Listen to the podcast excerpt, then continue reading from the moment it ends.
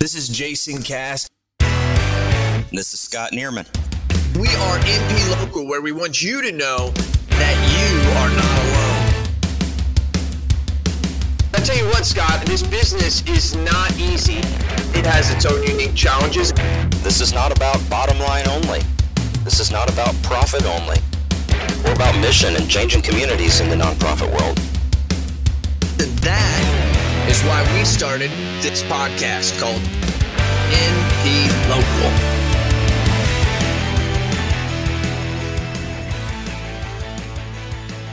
Hello, local listeners. This is Scott Niermann with NP Local, where we are here for you. And we are here today while Cass is on vacation. Uh, I'm going solo again, and we are here to pull those nuggets of wisdom uh, from some uh, experienced nonprofit folks. And uh, we're just proud to have you as a local listener. So thank you for the work you do in your communities. And I hope that this next 20 minutes or so is going to be helpful as you uh, learn the profession, grow in the profession, and get better at nonprofit management and fundraising. We have a real treat today. A friend of mine from right here in the same county, uh, Miss Sandy Bird. Um, so I'm going to introduce Sandy uh, real briefly, but let her share more about her experience here for most of this episode. Uh, Sandy has a very impressive uh, resume, and uh, I'm just proud to call her a friend. Uh, we work together in the local uh, Association of Fundraising Professionals organization, and uh, I've learned a lot from her just in our few interactions. Sandy is a 45 year veteran of the nonprofit and fundraising world. Uh, she has worked in the past for Second Harvest Food Bank, or America's Second Harvest, as many of you may know, Callaway Gardens Foundation in Atlanta, or outside of Atlanta, Georgia. And um, some years ago, and most notably, for Habitat for Humanity International. Sandy served under the founder of Habitat, Millard Fuller, and his wife Linda, and worked alongside President Jimmy and his wife Rosalynn Carter uh, in Georgia uh, for eight years.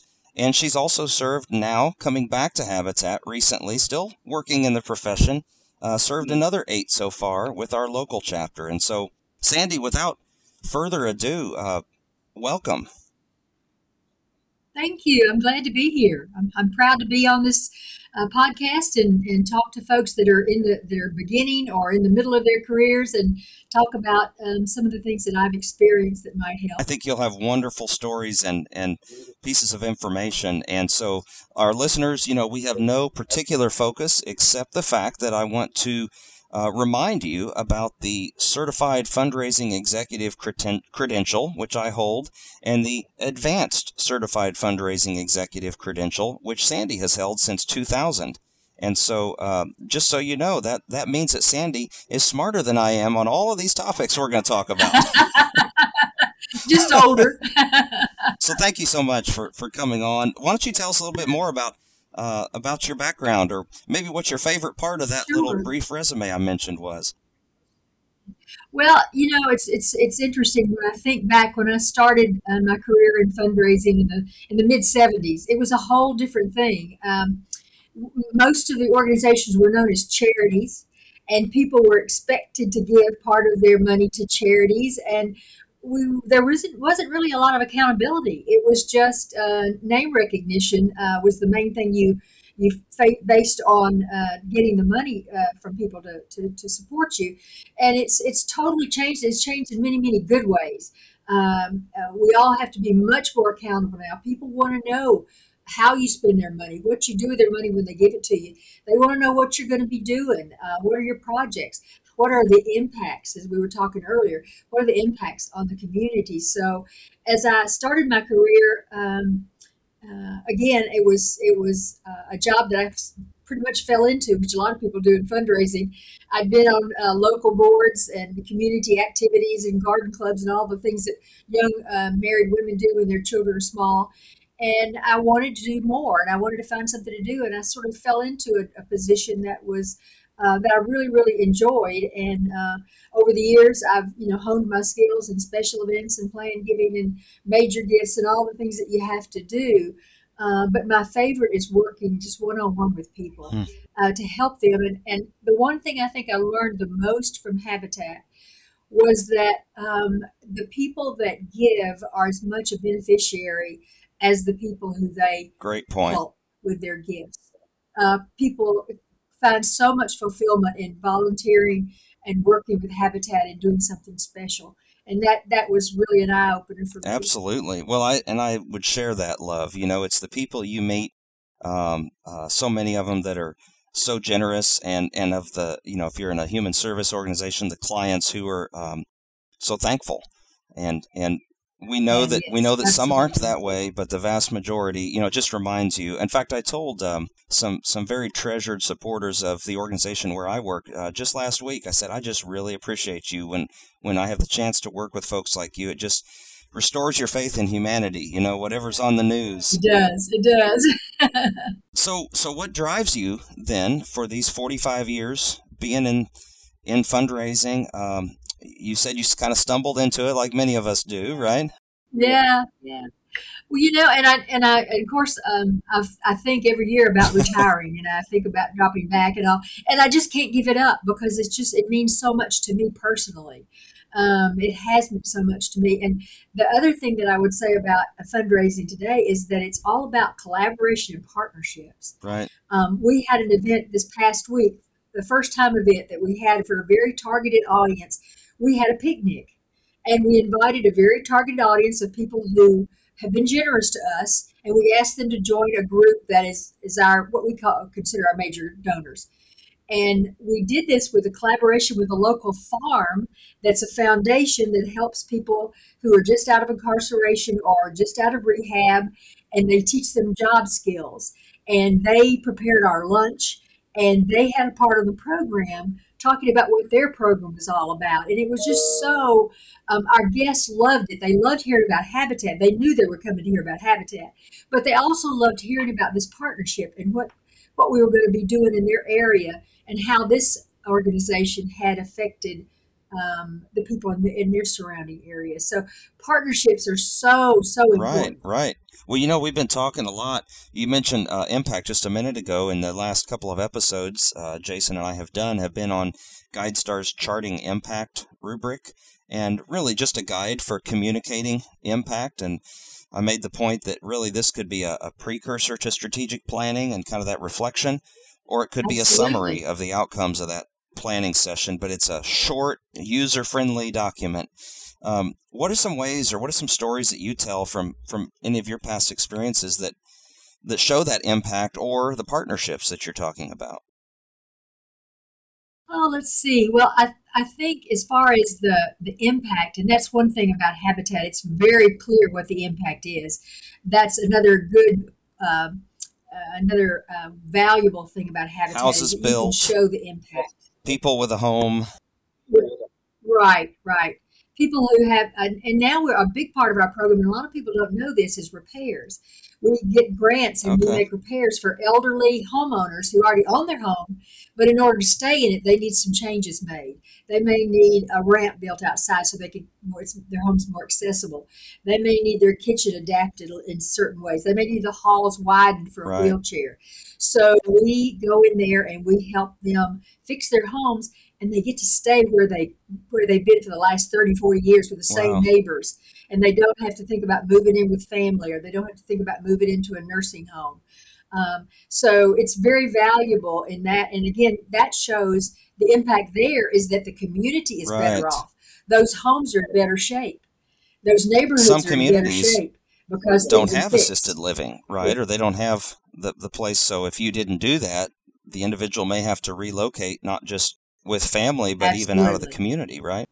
Absolutely, and they stay right where they are, and they where their church is, where their their their community Right. is. Uh, there's their connections are. So today, Habitat, just curious because uh, my father served on the local Habitat board uh, where I'm from yeah, in the Midwest, yay. and uh, um, I'm curious uh, if this is an old figure or a new figure. I have a figure here: 1,500 affiliates in more than 70 countries. Is that that's that's that's, That's pretty correct? close. It varies day to day, but that's that's Okay. pretty correct. I know it's uh, seven, over seventy okay? countries. Okay, it's amazing. And Yeah, and are yeah. those I'm, those are communities small and large, much like our listeners would be situated in in, the city, uh, in small towns, in wealthy areas, in poor areas. Is that right? Yes. It's interesting because there were 1,800 when I was at International okay. in the 90s, and it's gone down. It's gone down because affiliates are are partnering and are coming together. You know, there may be uh, adjoining counties where uh, the one county, the affiliate, has just um, volunteer uh, staff, and the other county has a little bit more um, staffing, but there's more property available in the second county. So they yes. collaborate and they move together and they form a better habitat. I think that's wonderful. So the numbers can go down. I don't. I don't know how many uh, past episodes you've listened to. I, I, won't put you on the spot, but one of the themes that I hope our maybe our regular listeners have noticed is that I uh, I've shared in a couple of episodes that I have talked myself out of consulting gigs. You know, I consult on the side, and um, yeah. I've talked myself out of those whenever I think someone's going to. Uh, one of the things I do is start up organizations and help with the small startup. You know, my I right. do have a heart for that smaller entity. Whereas, you know, I work full time for a larger organization and you work for an international yes. uh, organization. Uh, you know that these small ones would, would not survive without their donors, their active, active board, and their volunteers. Um, so I have a heart for that, but I um, I get concerned when somebody wants to build or form another cancer charity when there might be one doing the same thing, providing gas cards for people for treatment right down the road. And when somebody wants to form another animal rescue, when there's a worthy locally funded organization or um, maybe a, a, humane society right there in their in their same community or city, and so I kind of talk myself out. I talk them out of it. You know, it costs me a cup of coffee because I usually treat them for a cup of coffee out right out the gate. Uh, but you know, how do you feel about that? What's your uh, philosophy on that? Uh, that there's just so many organizations. Again, yeah, and and you know, and, and, usually if you ask them, they can tell you what, what makes them feel unique, but they may not really be unique. And that whole thing I was talking about is collaborating or partnerships. Um, many many of our donors will they won't force us to, to come together, but they will encourage us to come together by the way they give to us. Right. So so even if you feel strongly that you've got something that really you know doesn't need to be um, joined with anything else, um, often we can be we can be uh, convinced that that's the case.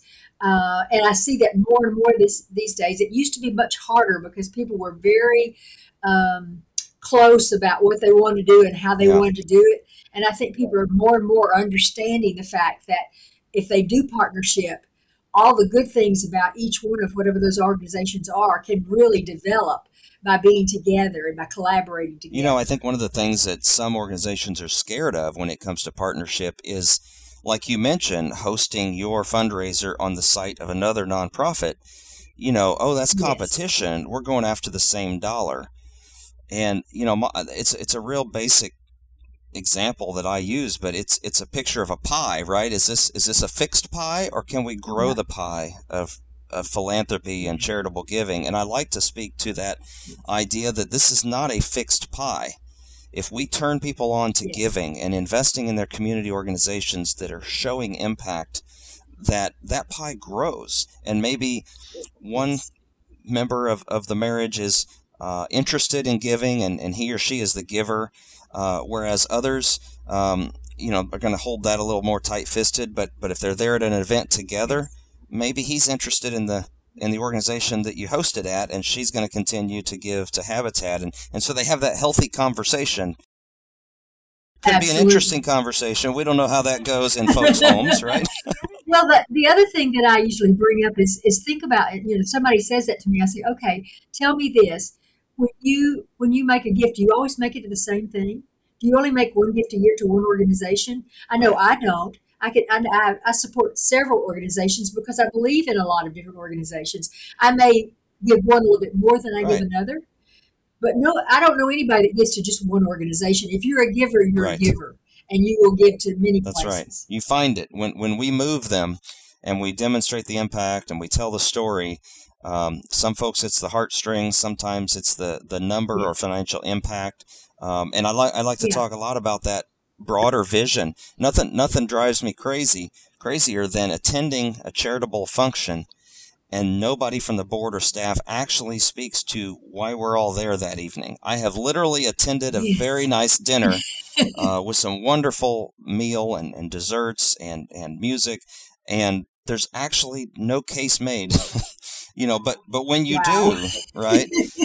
when somebody osmosis doesn't always work. that's right. That's right. And and I think in their defense, they were between directors, but that just shows that educating your board and arming your board to share those stories yes. is so important as well. The board was present. Yes.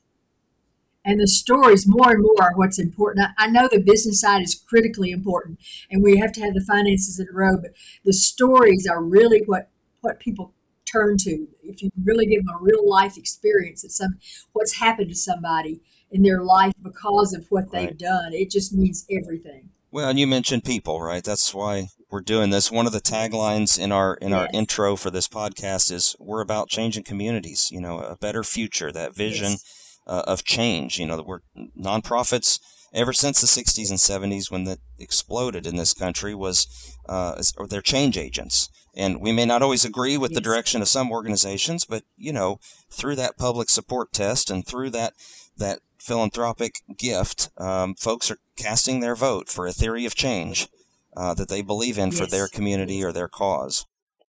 What do you think, um, Sandy? You you mentioned that donors can drive those partnerships, right? Donors can influence an organization that they support to be a better nonprofit partner, business partner, community partner.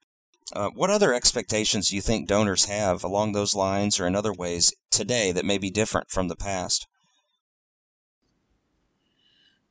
Well, I think they really expect you to to have your to have the business side. You know, when when I started, if you said something about where you worked to be in a business, it was oh, it was a horrible thing to say. It was it was a slander uh, to say that you operated like a business. You just want to be anything other than a corporate business. But people expect that these days. They expect you to have. Um, they expect you to need money, but they expect you to know how you need it and why you need it and where you need it. And it's important um, it's a big responsibility. Um, I don't always know as much as I want to know about the finances of, of, the organization I work for. It's very complicated, but I try to learn as much as I can, and I always turn them over to somebody who knows more if they have specific questions. Sure. Because they uh, they really do inquire a lot and want a lot of information, which is totally different from when they just would write you right. a check. Right. So that accountability, that transparency that you mentioned as being a shift uh, from the 70s today, yes. you know, I like to also mention a lot of these uh, national organizations and websites, you know, Charity Navigator, GuideStar, independent sector, maybe more of an advocacy, but it's an, an educational arm for the nonprofit world. But I think those play a very important role. Better Business Bureau has an arm. Oh, absolutely. Because I think absolutely.